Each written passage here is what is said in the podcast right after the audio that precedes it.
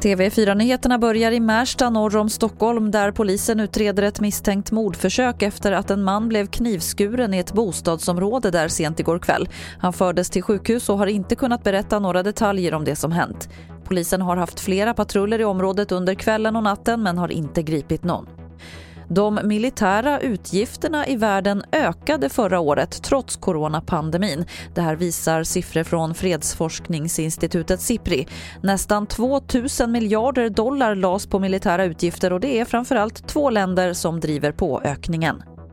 USA, som styrdes av Donald Trump i fjol, tillsammans med Kina är de två länder som framförallt drivit på ökningen av militära utgifter. Kina har faktiskt ökat sina militära utgifter varje år 26 år i rad. Upprustningen i fjol motiveras av ökade spänningar i Europa och Asien. Reporter här var Jessica Josefsson.